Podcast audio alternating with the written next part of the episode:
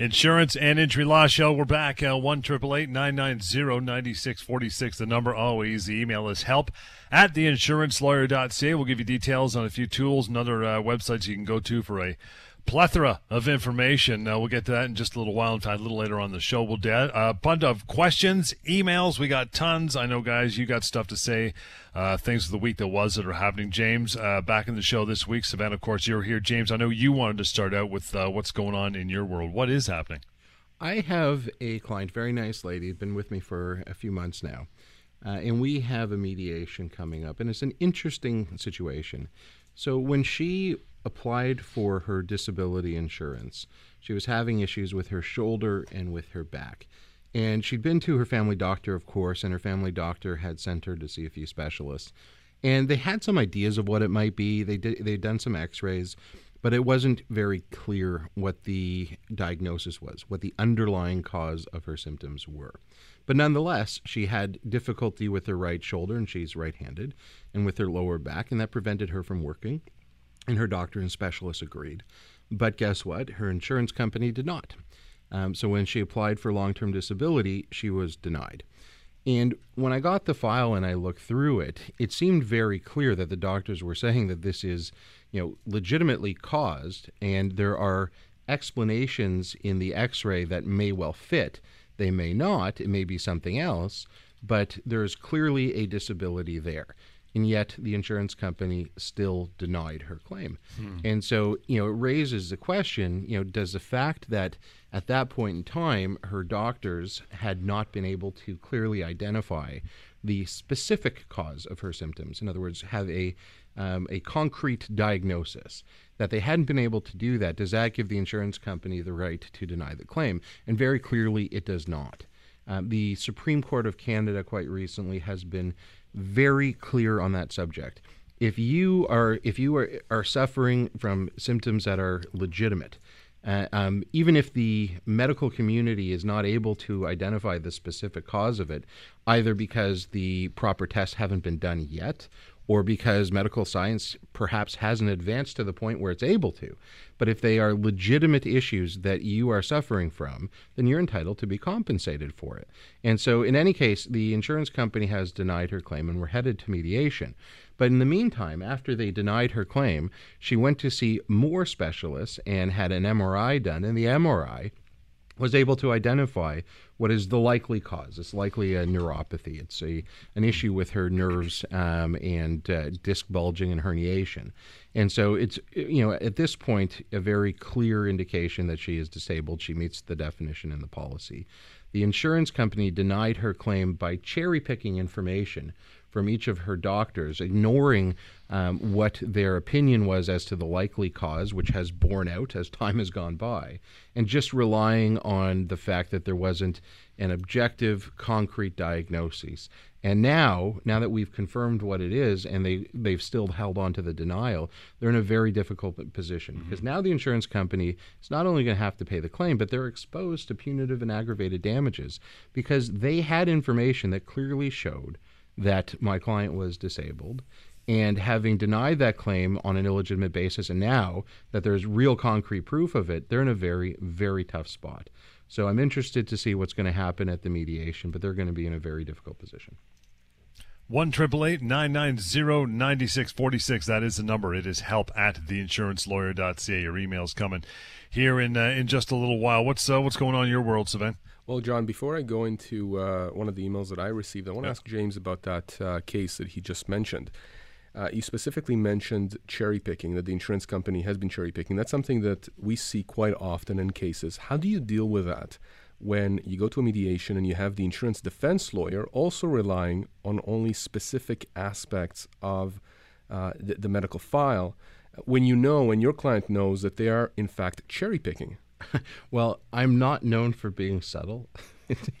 That's for not, sure. It, yes, it isn't something that is uh, used to describe me often, uh, and so I am very direct with it. I will say, you know, in my memo prior to mediation, I will take the actual portion of the denial letter um, where they've referenced a report from a specific doctor and include exactly what they have put in there. I will actually take a screen capture of the portion of the uh, of the letter, and this is what you said about it, and then I'll take a screen capture of the actual um, doctor's report that they were relying on and show all of the things that they left out. Now, sometimes you know if you're if you if someone from uh, the insurance side is on the up and up, perhaps they've done it fairly, but in this case, they referenced four different reports, and in each case, they ignored the doctor's overriding opinion. They ignored reporting of certain symptoms but not others. And they just reported on the things that made their denial look like it was a fait accompli, look like that it was a legitimate denial. And so it's actually quite easy in this case, and quite frankly, I had a lot of fun with it. Um, because it was just so easy to juxtapose what they said with what was actually there. And once you're faced with that, it's black and white. There's not a whole lot you can say. I'm very curious to see what they will say at the mediation. We'll see. I mean, this is something that's very frustrating for individuals, especially when I speak with them and they say, look, the insurance company is focusing on this and that. Uh, and, and, you know, what's even more aggravating is when the insurance company sends an individual to their doctors and the doctors then do a full exam, but only choose to uh, put in certain aspects of the exam or some of the results. So the doctors that the insurance companies are using are also cherry picking. How do you deal with those doctors as opposed to just dealing with the insurance uh, lawyer or the adjuster? Well, I mean, oftentimes um, the doctor will have portions of the file. They should have the full file. So, to whatever extent the doctor that is reviewing the file is missing information, um, that's all, always ammunition you can use against them. And say, well, you never had this report, and thus that may be why you aren't aware that uh, my client had this problem and this problem, and that may be why you never commented on this at all. To the extent that they, you know, have all the information and still don't comment on it, then that's just low hanging fruit because if there is something that's identified in the file and they don't comment on it one way or the other, then it's essentially like they don't really understand what their purpose is. If the problem is that they've got a lower back issue and the doctor doesn't do an examination on the lower back and doesn't comment on what the file says is the underlying cause of the lower back issue, then that doctor's opinion is worthless if the doctor knows what they're doing on the insurance side, even if they're you know not doing it on the up and up, they will comment on the lower back and say, you know, I've reviewed this report and I don't believe that there's any disability. Um, and I can argue with that, but it's a tougher argument to make because they've actually turned their mind to it and they put their opinion there. Then I have to you know rely on a medical argument, and I'm not a doctor, so it's not up to me to argue with a medical opinion that's there. I have to rely on my own doctors to do that. But if they don't actually express an opinion on it, whether they have the information or not, then they're in big trouble. Going to take a, uh, short break, guys. Savannah, we'll get to you right after that break. The number in the meantime, 1 990 9646 and help at theinsurancelawyer.ca. It's Insurance and Injury Law Show, Global News Radio. 1 9646 or help at theinsurancelawyer.ca through email. Lots to go here as we continue on. Savannah, you wanted to go through some cases that you're working on, uh, or at least one anyway. What's going on? Yeah, let me mention uh, a question that was posted recently to uh, mydisabilityquestions.com, the free website that we have where people post questions about long term disability, and uh, we answer those questions for free. This one comes from a lady, uh, her name is Carmenilla uh, in Maple, and here's what she writes. She says, I've been off of work since June 2016 for an ongoing shoulder problem. I was approved for short term disability, and EI, and then approved for LTD. I was informed that as of February 2018, that all of my LTD would come to an end. As of March 2018, my employer cut off all my benefits and put me on medical leave without pay. This has put a major strain on me, and I have not been able to continue with my therapy as it is costly. I've been going to a pain clinic for treatment. My stress level is so high that I've now developed high blood pressure. I'm on my third appeal with the LTD insurance company. Uh, and she says, I did not get her to work, so my company tells me that they are not obligated to give me modified duties. Mm-hmm. And I've been employed with the same company since 1996. So, you know, let's try and unpack this. Uh, there's a lot there. there. There's a lot there, 100%. So, number one, uh, the first thing that jumps at you is that uh, she was cut off February of 2018. That's seven months ago, and she's now on her third appeal. If I recall, she was actually told in advance she was going to be cut off. Yeah, she was told. In, yeah. You're absolutely right. Exactly. So she probably would have known about this for about eight or nine months uh, ago that she was going to get cut off. uh, back in February. So, so you know, the first mistake that I can I can see here, and, and I'm not blaming uh, this lady for, for going through this because I think many, many people out there make the same mistake. Uh, when you are cut off by your LTD insurer, you are invited to appeal. I don't know how many times on this show James and I have said over and over, don't appeal these decisions. Appealing these decisions means that you are leaving the power, the decision making power as to whether or not you're going to get these payments with the insurance company. You're leaving it in their hands. What's the option? What's the alternative? The alternative is to give us a call and have us help you start a legal claim against the insurance company because that process is outside of the insurance company's uh, uh, control. And, and why is that important? Because so long as the insurance company retains the power to say yes or no to paying you for your benefits, the benefits that you are owed, they are most likely going to say no. They are most likely going to deny your appeal. And this lady is proof of that. Three times she has appealed the decision. The reality is that if we had started a legal claim against this insurance company back in February or even earlier when she first got notice that she was going to get cut off, we probably would have resolved that claim by now. That's that's the likely scenario. Now, we have a few other issues that I want to discuss here. I'm sure that James wants to get in on this, but but let me just outline something here. She's also having an issue that she's outlined with her employer, in that her employer uh, has cut off all her benefits. Now, this now uh, sort of seeps into the employment law realm, right? The stuff that uh, John, you and Lior talk about on the employment yep. hour. And again, very it's very important to understand. Many people who are having issues with their uh, disability insurer also have issues at the same time with their employer. A lot of employers are doing things that they're not allowed to do by law. And what does that mean? It means that individuals who are experiencing these problems may have legal recourse against their employers. You know, the fact that she's saying that the employer here says that the, the, the, the, employer told her that she did not get her to work, so therefore they're not obligated to give her modified duties, that is complete nonsense. It's completely irrelevant whether she was hurt at work, whether her disability arose because of something at work. The law is very clear. Employers have an obligation to accommodate employees who are disabled. Now, whether or not they would have been able to accommodate her specific disability, I don't know. But clearly, she's saying here that she's getting, you know, hurt on, on both sides, both from the insurance company as well as from her employer, and we can help with both of these issues.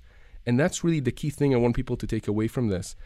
If you are having issue with your employer, if you're having issue with your disability insurer, give us a call, get in touch with us. Because I'll tell you, oftentimes you're going to make these mistakes they're just going to prolong whatever suffering and agony you and your family are going through when you don't actually have to. There's just no reason for that. We can give you the information you need so you can make an informed decision on how to get the compensation that you deserve. It's really important to recognize that the way insurance companies deal with you is designed to make you believe that you don't really have any other options than specifically what they present to you. So they send you a denial letter saying that they're going to cut you off in a couple of months. They don't say that you can start a legal challenge now. Um, all they talk about is the appeal process, and it seems as though that's the only avenue, and that you got to wait until you're cut off, and then you have to appeal. That's all wrong. Not only do you not have to appeal, you shouldn't, and you do not have to wait to challenge them. You can do it right away. You're just, you know, you're taking more time than is necessary, and that just means you're not going to be able to get your benefits as soon as you might otherwise be able to get them. The reality is that there is no cost to you in getting the information. You call us, the information is entirely free. There is no obligation beyond it. So you give us a call and you find out what you are able to do and when you're able to do it. And then you make your own decision whether or not you want to proceed. That's up to you. John, uh, you know, on, on, on, that same vein here about how uh, the process is designed to really frustrate individuals and, fr- and, and really designed, you know, to, to uh, convince or persuade people that they right. have no other options. In, in one of the last shows, uh, we had talked about, uh, or, or, I actually said that, uh, you know, the, the, the, um, the appeals process, such that it is, you know, if you hear of someone actually succeeding in an appeal, that's like winning the lottery. That that's the comparison that I had made. And of course, I, I got an email after the show aired uh, fr- from our favorite uh, insurance guy Terry, who of course has a lot of uh, knowledge and experience, having worked in the insurance industry for many years. And you know, he, he's told me that insurers have. Uh, you know certain expectations regarding the number of, of new claims and closure of claims on right. a monthly basis and that's just from his experience and you know the reality is that individual adjusters who are there working for these insurance companies, who are dealing with disabled individuals, there are expectations that they are expected to meet. Uh, and, and, and, you know if if they have a lot of claims that are not closing or if they're opening a lot of new claims and approving a lot of claims and if their numbers are off the charts in a way that impacts the insurance company such that the insurance company has to pay more than they're used to that will likely generate a discussion at or before their formal performance appraisal so if you think about that, you know that's not to say that insurance companies necessarily uh, overtly punish or reward adjusters based on you know the types of uh, or, or, the amounts of claims that they open mm-hmm. or close. But there is an expectations, uh, or there is an expectation out there that adjusters will conform to the certain guidelines and expectations that the insurance company has. So just keep that in mind. The insurance companies are there to make money, and these adjusters are there to uh, make that happen. And one of the ways to make that happen is by making sure that you know they deny claims and they cut off people who perhaps have uh, you know legitimate claims. We'll uh, take a short break. Want to bounce over to uh, LTD as it concerns social media after we come back, and of course more emails or emails will begin there as well. That email address you want to send one. In the meantime, is help at theinsurancelawyer.ca. Phone number anytime as well, 1 990 9646, completely toll free. Lots more. The Insurance and Injury Law Show is on the way. This is Global News Radio. One triple eight nine nine zero ninety six forty six is the number to get a hold of James Savan, member of the team. No problem, anytime. Help at theinsurancelawyer.ca is the email we refer to as well. So back to LTD's promise, guys. Uh, what happens if the insurance company denies a person's disability claim because of social media posts disabled persons made. For instance, uh, they're at a wedding having a good time doing some other event. Uh, they post pictures of this of them looking happy. Now, you know, they might not be jumping up and down doing doing doing circles, but they're having a good time. They're participating at the wedding. Is the insurer justified in cutting off that person's disability because of that social media post? It really kind of depends on what's in the social media post, John. Um, before I really get into the specifics of this, it's common sense. If you're involved in a legal claim, you want to be pretty careful about what you're posting on social media. Um, you know, insurance companies will take anything that you post out of context and try and use it against you. So use some discretion. Um, if there are privacy uh, options for whatever social media you use, whether it's Facebook or Instagram or what have you, try and use those. Use those to make sure that as few people that you don't know have access to your site as possible so that you know someone from the insurance company can't just log on to your Facebook account and pull every picture that someone else may have posted. Um, and perhaps you're at a party and you're holding a wine glass. Well, you may say big deal, but if there's two or three of those posted, they'll paint a picture that you're just out having a great time all the right. time. And depending on why you're on disability or why you say that you're injured, that may be used against you, fairly or unfairly. And they will try and use it unfairly against you. Now, to specifically answer this question, can they use the social media to cut you off? Yes, they can. Does that mean it's going to be legitimate? Well, it's a question of fact. It really depends on um, ultimately uh, what the opinion is of the person or jury that's deciding the case.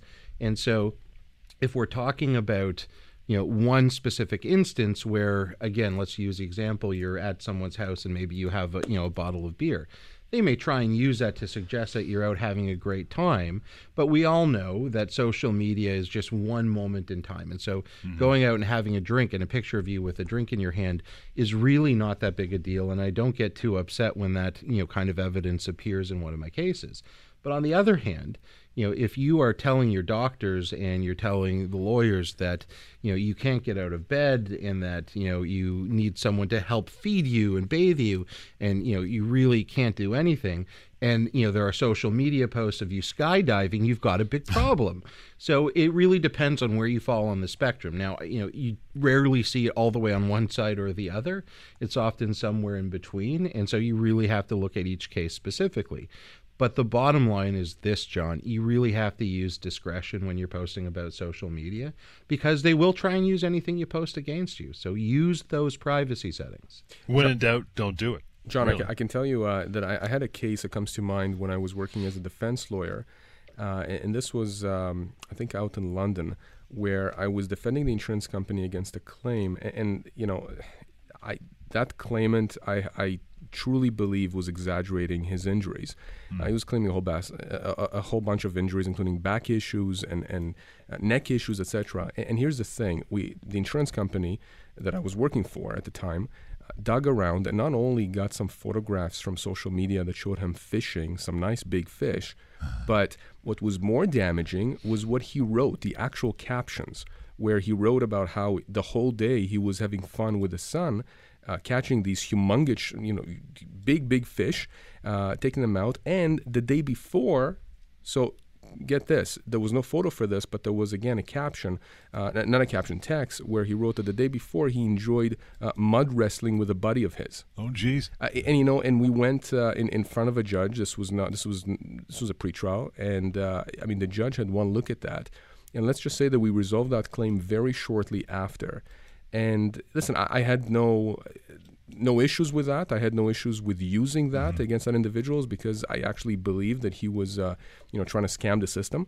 Uh, but you know, be very, very careful. If you're not one of those people, if you are, you know, putting something on social media and you know you're doing it because you just want to to show people, you know, the fun that you're having in a certain event just be careful that not only is the insurance company going to cherry pick whatever they end up using against you, they're going to use your own words against you. So it's not just the photos that you put up, it's also what you're describing in the text. And that's not to say that you should stop living your life, but understand that there is going to be somebody watching when you have a legal claim. And again, we're not telling you that if you have a frivolous claim, to, you know, we're not giving you tactics and techniques to, again, scam the system. We're saying that if you are legitimately injured or disabled, be very careful about giving ammunition to the other side that they will definitively use against you.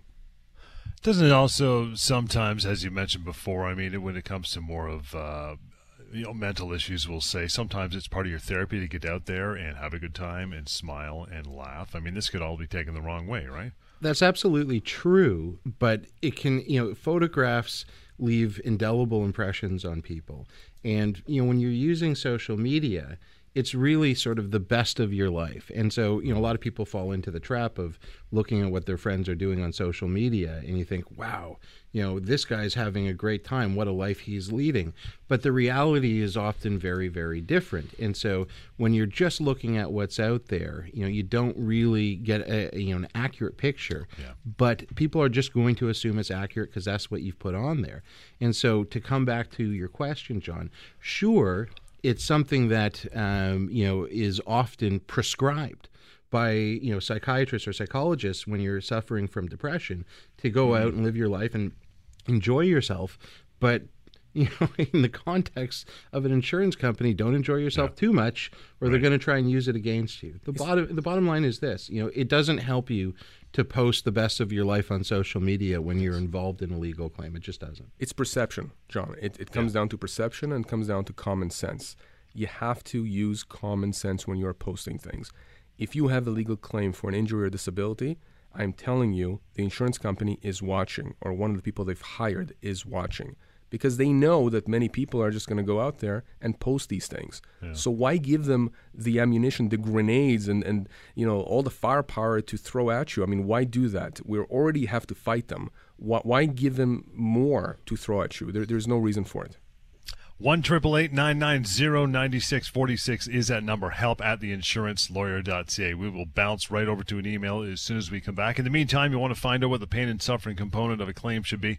That is a tool, as mentioned earlier on in the show, Injury Calculator at injurycalculator.ca as well. Lots more of the insurance and injury law show coming right up, right here, Global News Radio. One triple eight nine nine zero ninety six forty six is the number. Help at theinsurancelawyer.ca. Contact anytime for James or Savan, rest of the team. Joanne uh, writes in says my uh, I'm 37 years old and work as a receptionist at a doctor's office. I was diagnosed earlier this year with bipolar disorder and depression and have been taking a lot of medications that make me very drowsy. My psychologist and doctor both filled out the necessary forms for my LTD but I was rejected because the insurance company says that their doctor reviewed the reports and doesn't think that I am totally disabled. I don't understand what that means. What is totally disabled? So, totally disabled is a phrase that is going to be defined in your long term disability policy. It can mean whatever is in the policy, and the policies can vary. But generally speaking, most standard policies have similar wording. And so this is what it means. For the first two years that you are eligible to receive benefits, total disability means that you are not able to return to the occupation that you had at the time that you were disabled. And so if you are applying for disability benefits, you have to be able to prove medically that you are unable to return to your occupation, not your job, but your occupation. So, in other words, if you have a specific issue at your own employer, but you can do the same job somewhere else, you're medically able to do the same job somewhere else, under the terms of most LTD policies, you wouldn't actually meet the definition. But if your disability prevents you from doing your occupation, then you would. After the first two years, the definition changes. It's called the change of definition. And at the two year mark, the definition of total disability becomes whether or not, from a medical, a medical perspective, you are able to do any occupation that you're qualified to do by your training, education, or experience.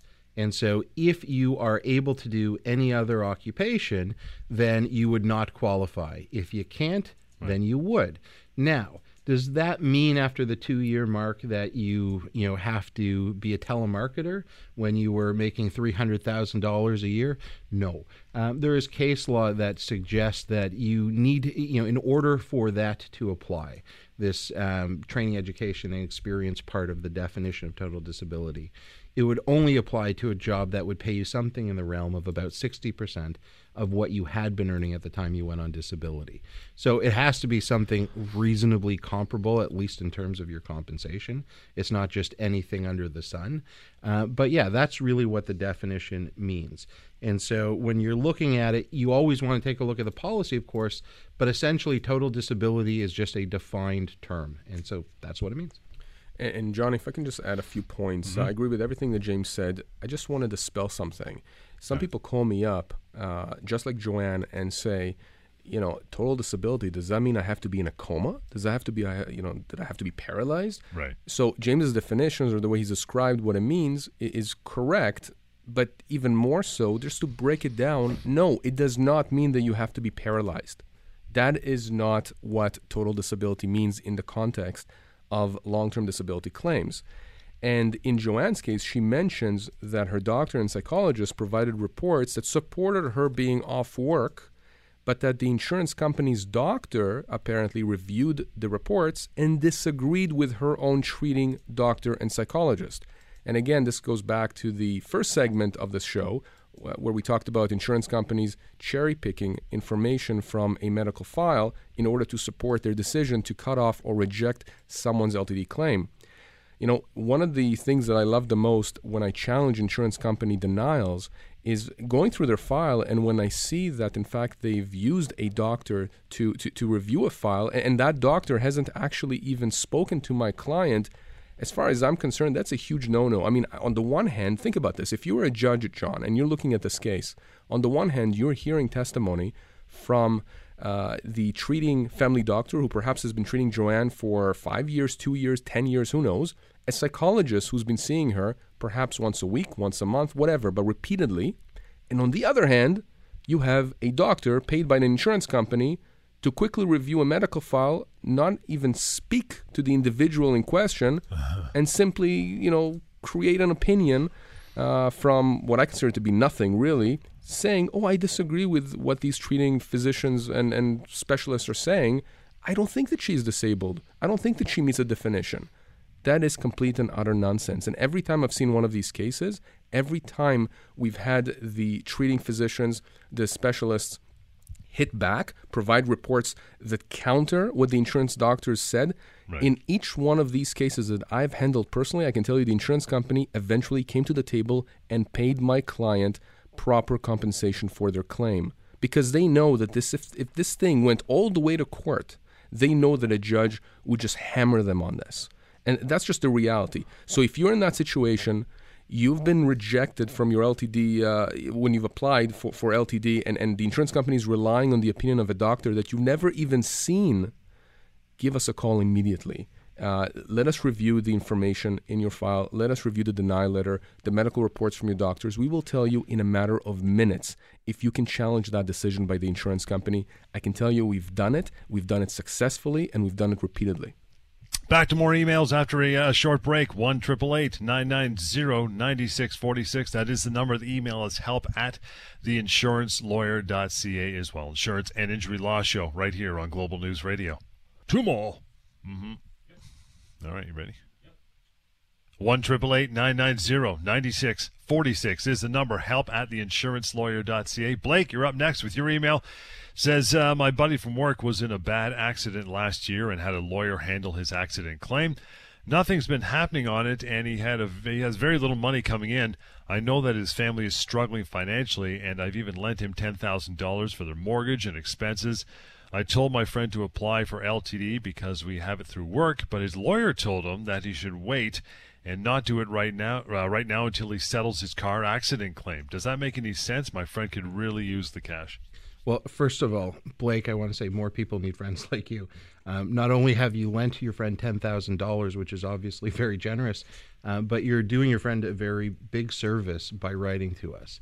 Uh, and here's why. You know, what his lawyer is doing makes absolutely no sense whatsoever. There is no reason to wait to to file the LTD claim. Number one, if you wait, you may be precluded from bringing it.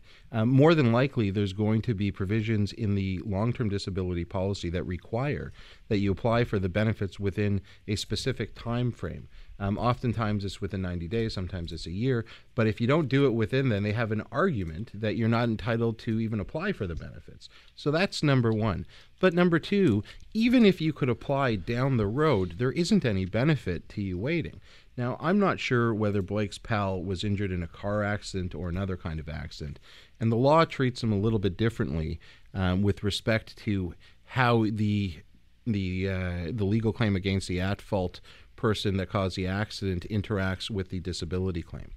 So, for example, if he was in a car accident, what the law says is that the person that caused the car accident, the person that uh, Blake's uh, pal would be bringing a legal claim against, would get the benefit of any long term disability insurance, um, whether or not he's actually applied for it. So if he hasn't applied for it, the the guy that he's bringing the legal claim against is going to be able to say, "Well, you had this policy available to you and you didn't bring it. We get credit for that. You don't get to double recover." So there's no benefit to you waiting. It just means that you're not getting those disability payments while you're bringing this legal claim for you know those first year or two that you could have been getting the the benefits. You're not getting them. So it makes absolutely no sense the person that you're bringing the claim against for the accident is going to get credit for it one way or the other. And if you have brought your uh, your benefits claim and they've denied you, then you can say to the person you're bringing the claim against, "Well, we weren't paid this, so you don't get credit for it." So you're always better off if you bring your disability claim at the start. And the other thing is this: if it wasn't a car accident, let's say it was a slip and fall accident, um, your long term disability insurer may actually get credit for anything that you get from the from the legal claim against whoever was responsible for the property. Mm. And if you've already settled that, they're going to get credit for that amount. Whereas if you bring your long-term disability claim first and you settle that before the uh, claim against whoever was at fault for the slip and fall is settled, then there's no set off. Then you would get the benefit of both of them. There just isn't any scenario where it makes any sense to wait to start your long term disability claim. None. John, I just want to add something here. And yeah. I, again, I agree with everything James said, and he's provided all the technical arguments and explanations uh, in relation to this case. But Blake, my, my concern is, I think, more fundamental even than, than that. If a lawyer is advising you not to take advantage of any systems of compensation, anything that can alleviate some of the financial hardship that a person experiences with their family after an accident, I see that not only as bad strategy, but it's unethical. Essentially, the lawyer here is trying to position the claim in such a way as to, uh, I would say, put more money in their pocket. I mean, naturally, he's thinking, presumably the lawyer, that he's going to be able to put more money in the client's pocket as well. But he's doing that at the expense of the family and this individual going through just a, an absolutely atrocious situation. I mean, it, it, just imagine this family is unable to sustain itself, to survive. Right. They may lose their house. I see that as completely unethical. And in fact, I see this as equivalent to a lawyer telling a client, don't try to go back to work, even if you think you can, even if your doctors say that they think you can, just because I think I'm going to be able to get you some more money later on. It's unethical, it's wrong, and frankly, it's one of the reasons why lawyers that do what we do often have a bad reputation and people think, you know, not so highly of us. The reality is that there are a lot of lawyers out there who are very ethical, and when you have an accident, and Blake, this applies to your friend, this applies to anyone who's listening. If you have an accident, if you're dealing with an insurance company, you don't want to go to the lawyer that's going to tell you to do something that's illegal or unethical. It's going to it's going to taint your claim. You're likely going to not maximize the compensation that you could have otherwise received at the end. Uh, but it, it's it's it's it's just going to put you in a predicament because you're not going to be able to survive financially until the case settles. In this case, it's just absurd. You're you're not getting benefits as early as you could, and you're in a worse position at the end of the day. There is just no reason to do it in this case. None. That's right. We'll take a short break, guys. Get into our last few minutes here. 1 888 990 9646 is that number. It is help at theinsurancelawyer.ca. Insurance and Injury Law Show. You're listening to it here on Global News Radio. 1 990 9646. That is the number. The email address is help at theinsurancelawyer.ca. Email gets the uh, the last call goes to Laura. Laura says, I've been listening to your show for over a year and find the information very, very useful. I'm in the health field and I deal with insurance companies often on behalf of my patients. I do have a question about dealing with adjusters. Some of them are just plain rude, and I find that some disabled people just choose to forego their benefits because they're afraid that standing up to these aggressive adjusters will cause them more harm.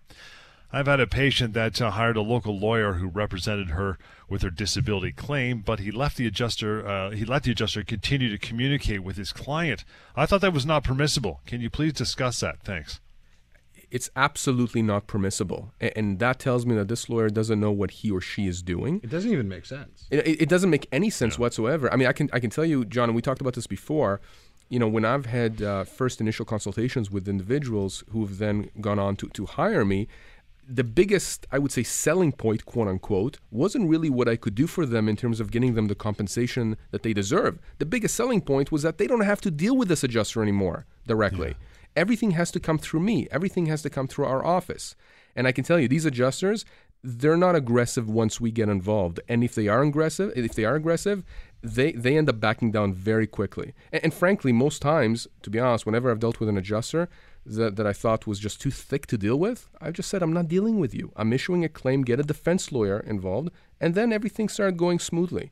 So there's zero reason why uh, when when someone hires a lawyer to deal with their disability claim or their injury claim, why that lawyer is letting the insurance company deal directly with their client. That's not allowed.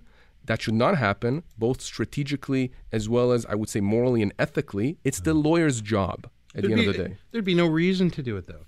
I mean, at the point where It's laziness. It, well, it is, but I, I just I'm not sure I really even understand how it arises because a client comes to see me with an LTD problem.